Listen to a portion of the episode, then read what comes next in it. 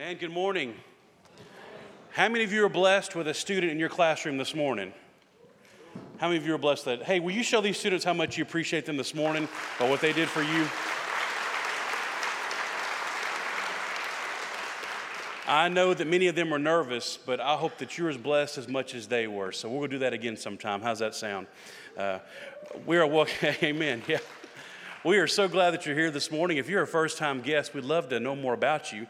And you'll see inside the bulletin a little blue card. If you'd fill that out and turn that in at the end of the service, we'd sure appreciate that. Or any prayer requests that you may have, fill that out as well, and we'll pray for you in our weekly staff meeting. So, once again, welcome to Youth Sunday, a very special day. We've already been blessed, so pray we continue to be blessed. Let's go to the Lord in prayer. Father, we thank you for this day and for your many blessings, Lord. We thank you for the love and the grace you so freely to bestow upon us, Lord. We thank you, Lord, that you are a righteous Father, that you love us unconditionally. You are a Redeemer, you are a forgiver. Thank you, Lord, for sending your one and only Son, Jesus, down on the cross for our sins, that we may be forever redeemed and forgiven. I pray, Lord, that you would just be with us this morning, that everything we would do would bring honor and glory unto you as we continue to dedicate this time to you, Jesus. Be with those here this morning that are hurting. Be with those here this morning that are seeking answers to life's greatest questions. And I pray, Jesus, that you be with those here today that don't know you as your Lord and Savior. I pray, Jesus, that today would be the day of salvation in their house. We love you. We ask all these things in your powerful and holy name. Amen. Well, we're so glad you're here today. We sing to the only King, the King of Kings and the Lord of Lords together today. He is our only King forever. Amen. Stand together. Let's sing these songs of praise.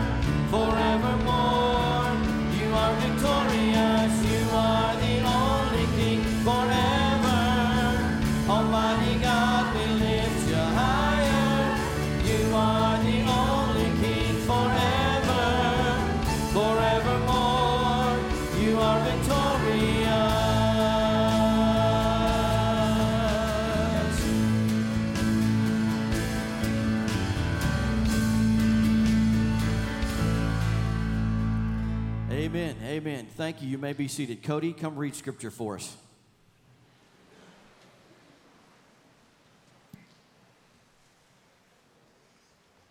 In Psalms 95, 1 through 7, it says, Come, let us sing for, for, joy to the Lord. Let us shout aloud to the rock of our salvation. Let us come before him with thanksgiving and extol him with music and song.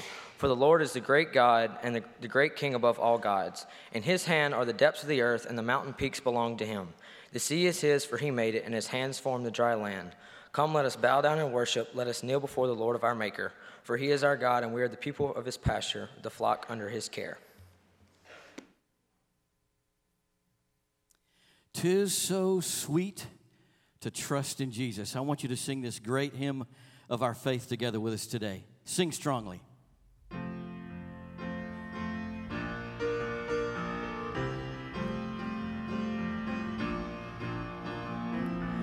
Tis so sweet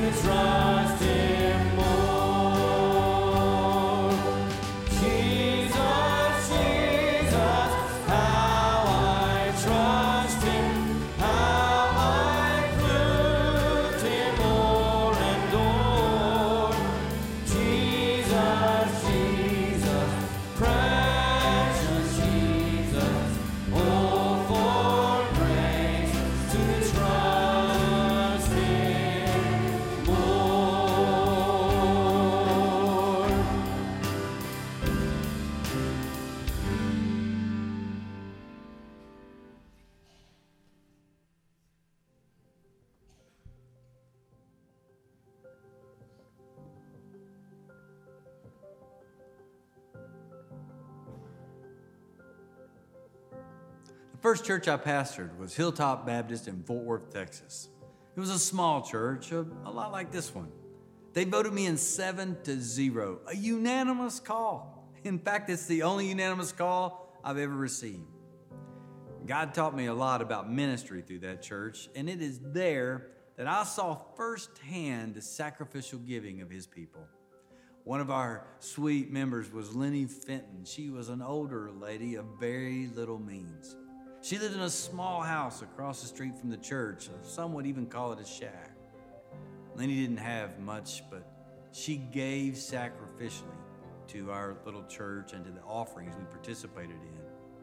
And she took great joy in giving. She counted it a great privilege to give. Lenny has been with the Lord now for many years, but I take her memory with me wherever I'm serving. I tell her story to our staff and remind myself to look at every dollar we receive like it's Lenny Fenton's dollar. You see, when you give to the Annie Armstrong Easter offering, we know that many in your church are giving sacrificially. I also know that there are also dozens of worthy ministries and other things that you could support as a church. So I'm grateful for all that you and your church members do to support the Annie offering. Half of what we receive to support our missionaries comes from the Annie offering. And our guidelines require that every penny, every penny of it goes to missionaries and to support them on the field. So, whether your church meets in a building similar to this one, or if it's in a much larger facility, or somewhere in between, we will be the very best stewards of everything you send. Thank you for what you give to the Annie Armstrong Easter offering and for all you're doing to help reach North America for Christ. We are grateful to be your partner.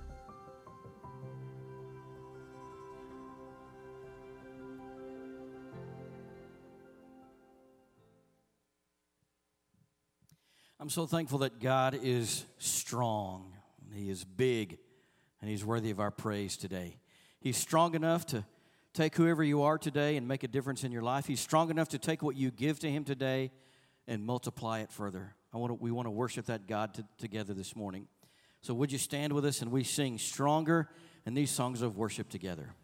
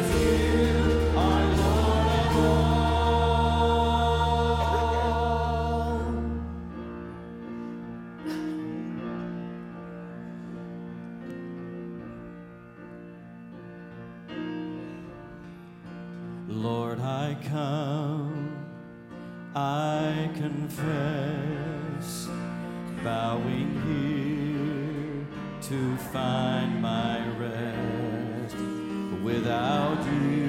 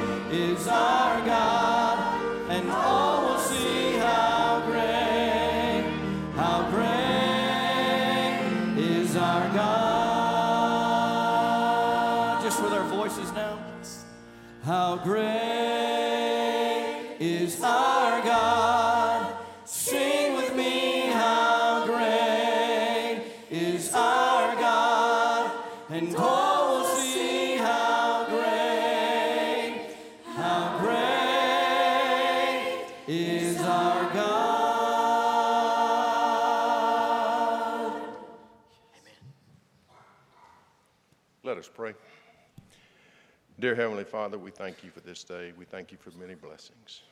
And how great is our God. And victory you have given us in Jesus, dear Lord, and we thank you. Lord, bless us today with all that you have, dear God. We ask you for forgiveness for we failed you. We ask you to help those that need your help today, whether it's in physical health or however it is spiritually. We just come to you, Lord, seeking your face. Lord, now at the time of this service, where it's time to give of our tithes and offerings, we ask that you would bless the giver and the gift. In Jesus' name we pray. Amen.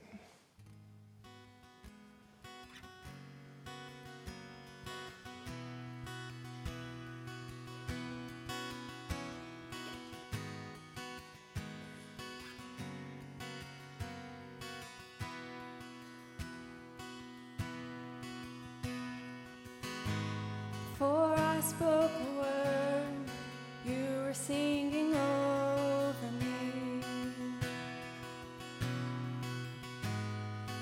You have been so, so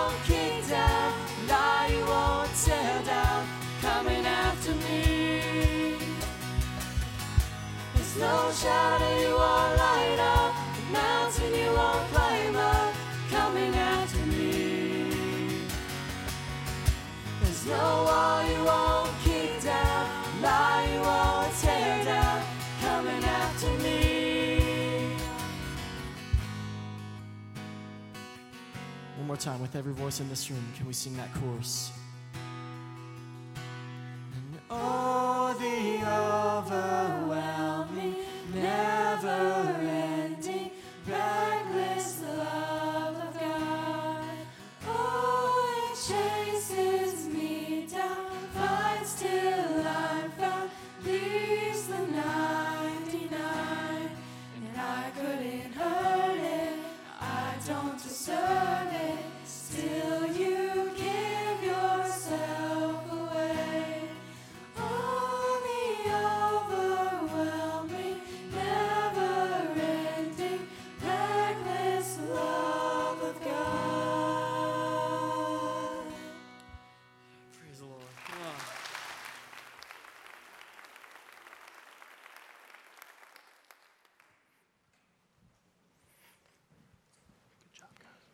Amen. Thank you, students.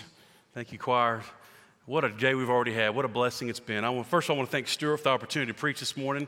Thank you for the opportunity. Um, I, I promised to preach and get everybody home before the Cowboys play. So that's, that's six months from now, so you're in good shape, okay? So. Youth Sunday, boy, what a great day. I, I love working with students, whether they're in college or, or teenagers. And I guess the reason why it's such a passion for me is I, I love, love those moments when the light bulb kind of goes off in their head when they start to get it. And, and those are great moments. Many students that I encountered, the question I asked them at LC or even in youth group, what is God calling you to do?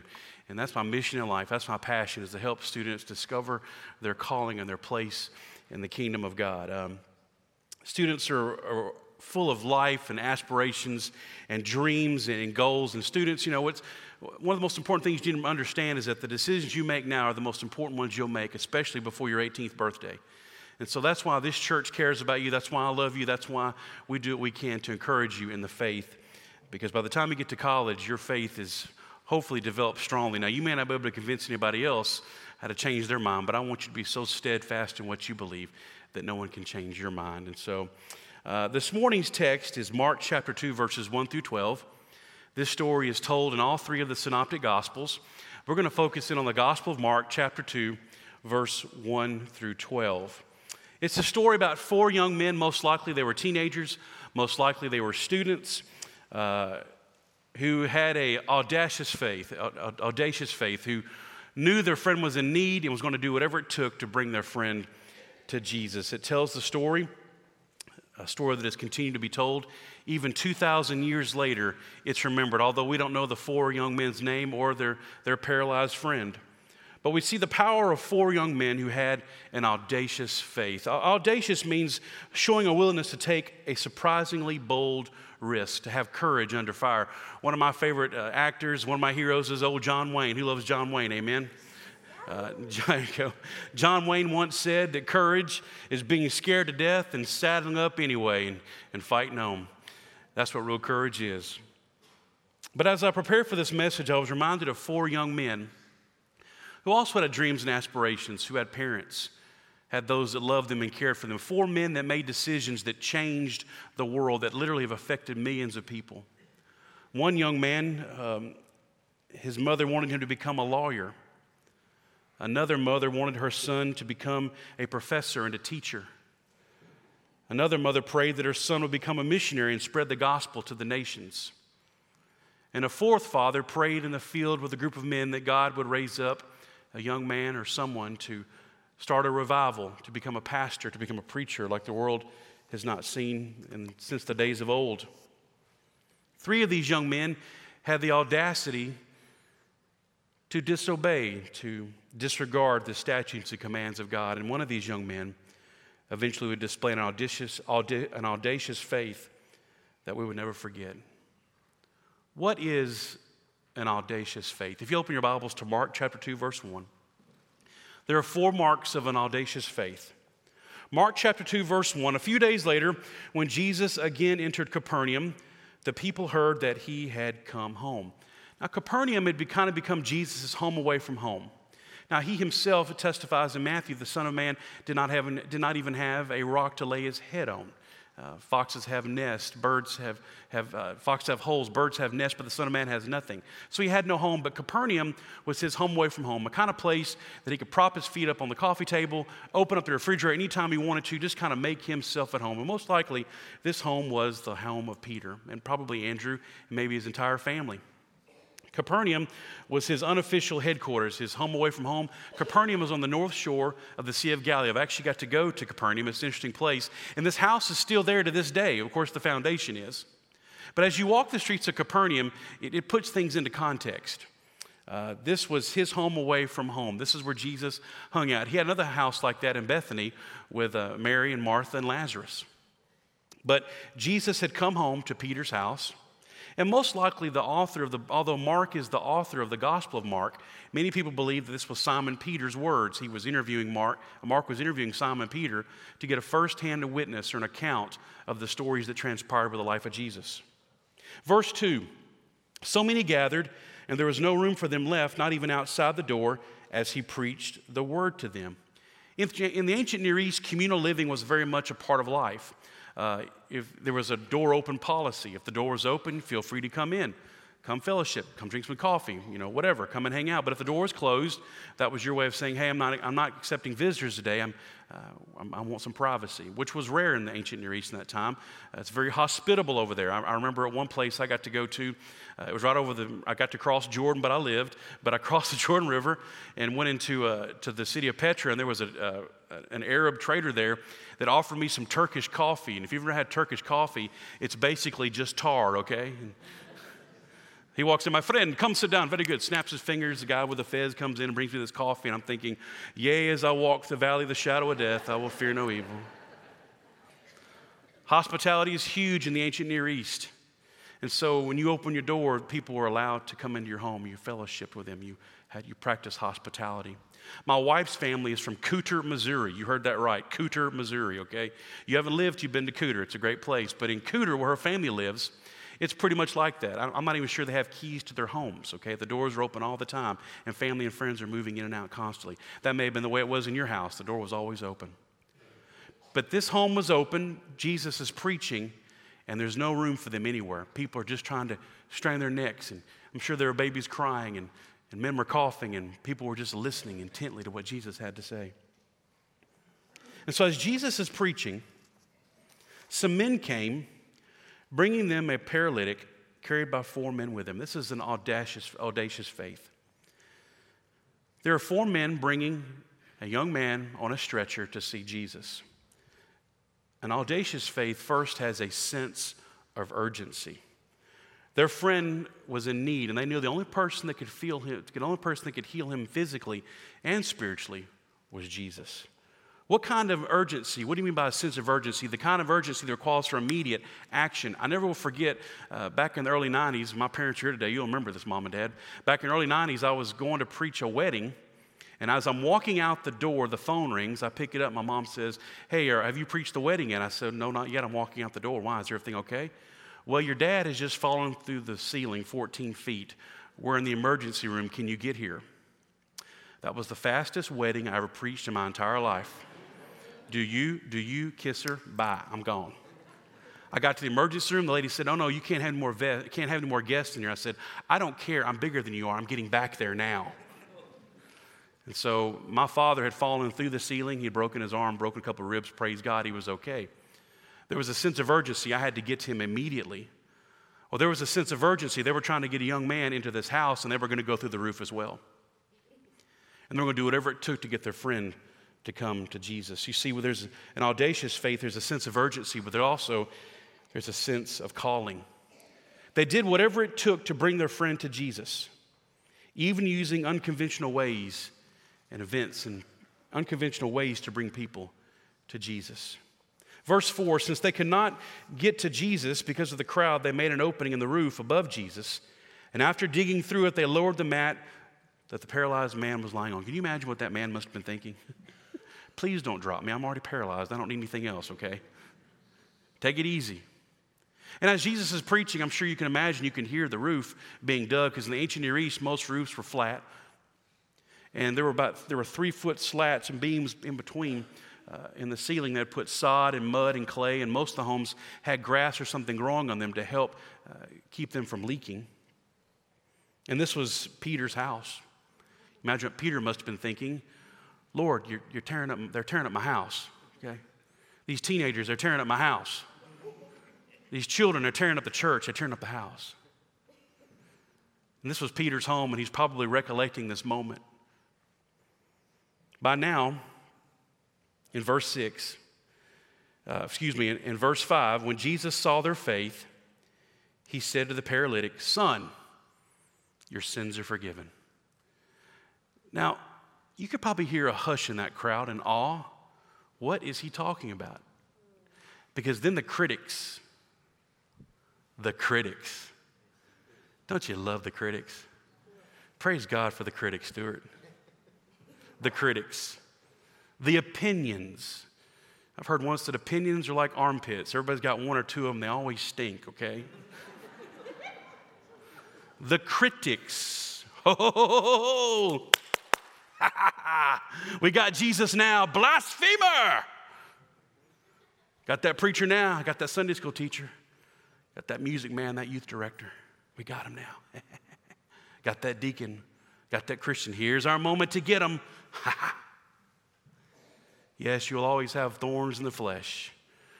But Paul reminds us our grace is sufficient for thee, for in our weakness we find our strength. Even Jesus dealt with the critics. Blessed when men shall revile you and shall persecute you and shall say all manner of evil falsely against you for my sake, for great is your reward in heaven. Jesus dealt with the critics. You got a critic at work, you got a critic at home, pray for them. I know that's not natural, I know that's not easy, but you just pray for them. Jesus dealt with the critics. The teachers of the law were sitting there thinking to themselves, why does this fellow talk like this? He's blaspheming. Who can forgive God? Who can forgive sins but God? God. Jesus. He was in their midst. These teachers of the law, these theological police, these spies and scouts for the Sanhedrin, they were probably assigned to watch Jesus' every move. If you've ever seen the, the movie Rocky 3, it's one of my favorite movies, Rocky 3. And Rocky goes to Russia to train to fight the evil Russian, you know. And he has those two KGB guys that follow him wherever he goes. So Rocky's training, hey, yo, you know, he's everywhere training. Wherever he goes, these Russians, these KGB officers are following him every move he's making.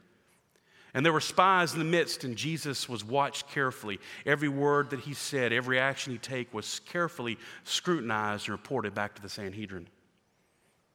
But from the Jewish perspective, there were three levels of blasphemy. The first level is if you spoke evil of the law of God. The second was a more serious, spoke evil of God directly, cursing the name of God, which was punishable by death. The third level of blasphemy was the most severe when it, it took place when a quote unquote sinful man claimed to possess the divine authority and that he, they were also equal with God. These teachers of the law were clenching their teeth and the rock in their pocket. This blasphemer, let's get him. This is our chance. And Jesus reminds them later on, O ye among you without sin, you cast the first stone. Blasphemy. I've learned to, to pray through the years, Lord, help me to live a life that silences the harshest of critics and the applause of men. We serve at the discretion of the Lord. We, we preach His gospel, even in the midst of opposition when those that hate us and oppose us and ridicule us. And so, as we continue in verse 8, it says immediately. In the, the, in the, Gospel of Mark, there's a lot of immediatelys in there. It's a, it's a book very short, it's very fast, but it's a lot of details. And of the synoptic gospel, this is the mo- of the synoptic gospel stories, this is the most detailed account of the three. And it says, immediately Jesus knew in his spirit that this is what they were thinking in their hearts. And he said to them, Why are you thinking these things? Which is easier to say to the paralyzed man, Your sins are forgiven, or to say, Get up, take up your mat, and walk? But that you may know that the Son of Man has the authority on earth to forgive you. He said to the paralyzed man, I tell you the truth, get up, take up your mat, and you go home. An audacious faith has a sense of urgency, it has a sense of calling, but also has a sense of purpose. Jesus reminds us just a few verses down that he did not come for the healthy. No, it is the, not the healthy who need a doctor, but the sick. He has come to call the righteous. Not, he has not come to call the righteous, but to call the sinners to repentance. Jesus said, Get up, take up your mat, walk, and go home. And immediately he did. Immediately he did. People say, well, why doesn't God heal like that anymore? He does heal that way. He forgives us from the greatest sickness known to man, an incurable disease. In that moment, we accept Jesus Christ as our Lord and Savior. We are set free. There is no condemnation for those in Christ Jesus. We have been set free. In that moment, He, he dropped everything. The old life was gone. He was a new creation in Christ. We were forgiven of that. We were, he was healed of the greatest sickness, the sickness of sin. If we confess our sins, He's just and faithful, and He will forgive us of all our unrighteousness, past, present, future. The Lord forgives, the Lord heals, the Lord sets free. The Lord does heal us spiritually. And I know there's sometimes the Lord, we, we, we desire for the Lord to, to heal our loved ones physically. I remember as a young child, I remember finding out about a friend of mine named Christy May who had cancer. And, I, and as a young kid, I heard the words the first time in my life St. Jude's, Memphis, those words, words that no kid should ever have to understand. I remember the day that she did go on to glory. I, I remember as a young child understanding in that moment that although the Lord did not f- heal her physically, He did bring her home and He healed her. No more shedding of tears, no more pain. My best friend Todd Dubos has a daughter named Emily. She has neurofibromatosis, where, nerve where tumors grow in her nerve endings. She's been fighting it for years. Todd is my best friend, he's my brother. And I don't understand why God doesn't heal her, but it's not up to us to understand. It's up to us to be obedient and to trust even we don't understand. So, yes, the Lord can heal. And yes, but, but the Lord heals us of the ultimate sickness, the sickness of sin. Not only does an audacious faith have a sense of urgency, a sense of calling, and a sense of purpose, but finally, there's a sense of innovation. They did whatever it took to bring this young man to Jesus, even in unconventional ways. It says in the text in verse 12, he got up, he took his mat, he walked out in full view of them all. This amazed everyone. In the original text, the, the word amazed here means to be astonished, to be confused, to even lose one's mind. You blew my mind. What's happening here? What happened? And everyone saw this and they praised God, saying, We've never seen anything like this. Praise God for that. There was an old book that came out a few years ago. The seven last words of dying church are, We've never done it this way before. Now, I'm not against old methods, I'm not against new things. Um, methods change, but the gospel message does not. Um, the old should not be discounted, nor should the new. I, I, was put on a National Collegiate Week committee, planning committee a couple years ago, and I got to go to Nashville every year and hang out with the big shots at Lifeway, you know, which means nothing, but I was amongst them at the Draper building that no longer exists. It's gone. It's gone. Anyway. Um, I was there, and we're talking about bringing different speakers and, and different, uh, different artists to come for Collegiate Week. And we're all just kind of talking, and somebody, it may have been me jokingly, that said, Hey, let's see if the Gaithers are available. And one of my friends there, who was from Florida, who did not grow up in a Christian home, said, Who are the Gaithers? And I went, You've never heard of Bill and Gloria and, and Larnelle and Vestal Goodman? He said, he said, Vestal who? You know, Vestal big afro eyebrows going out to here, you know I'm talking about? Flowing moo moo handkerchief. Never heard of them. I thought, that's interesting. Hmm, never heard of the Gaithers. Are the Gaithers bad? No. Well, who are they? I said, well, just think about this for a second. The Gaithers were the passion of the 70s. Oh, I get it now. Styles change, music changes, but the word of the Lord stands forever. I know about the Heavenly Highway hymns with the shape notes. And the more heavenly highways, the sequel that come to it. I get that. Just because it's old does not mean it needs to be discounted, nor if it's new, it's the same. The same, Jesus is the same yesterday, today, and forever. We have to be creative in how we reach people for Jesus. The interesting in, in Luke 5 26, it says, they were filled with fear. That word fear in the Greek is phobos. It's where we get our word phobias, to fear. But in this context, it means they were filled with fear, meaning they were awestruck with reverence that comes from being exposed to the person and the presence and the power of God. We've never seen anything like this. That's when the Holy Spirit jumps in, does great things, and we can't take credit for it and say, well, it has nothing to do with me. It's what the Lord does. I think it's safe to say that no one that day left the same. As I prepared for this message, I thought about those four young men. I thought about the parents of, of those young men, how proud they must have been that day of them. I Think about my own boys and what the Lord has in store for them. What's His legacy for them? I remember when they were born, I'm thinking, what kind of a world have I brought these sons into, you know? The Lord has kind of whispered in my heart the kind of world that needs them. Christian children, Christian homes, those four men are still being talked about 2,000 years later. I wonder whatever happened to those young men or the, the paralytic at that. You know, earlier in this message, I, I told you about four separate young men that made choices that literally affected millions of people. Three chose poorly, one chose to be obedient.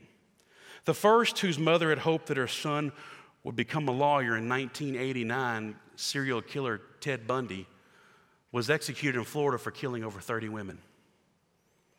Another mother prayed that her son would become a missionary and spread the gospel to the nations. After serving time in the military, he chose to go into publishing. Hugh Hefner, fueled by lust, created a multimedia empire built upon the exploitation of women. Another young man whose parents wanted their son to become a professor and a teacher scraped together pennies and tried to find ways for their son to continue his education.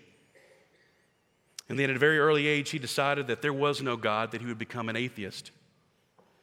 And Dr. Stephen Hawking this week succumbed to Lou Gehrig's disease. He was quoted as saying, I'm not afraid of death, but I'm in no hurry to die. I have so much I want to do first. I regard the brain as a computer which will stop working when its components fail.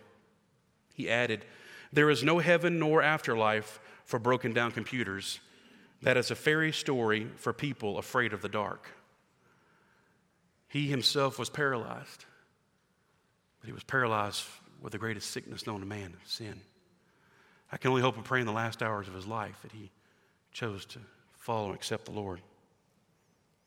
The fourth father, who prayed in the field with a group of men, prayed that the Lord would raise among them a young man or someone that would present the gospel, that would start a revival. And the father of Billy Graham indeed prayed hard and long. Billy Graham preached the gospel to the nations. Some have even called him the greatest preacher, the most influential pastor, perhaps even since the Apostle Paul. Student, parent, grandparent, because yes, this is Student Sunday, but the last time I checked, we're all students. We're all continuing to learn, to walk in obedience.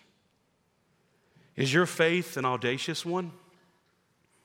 Is there a sense of urgency to spread the gospel?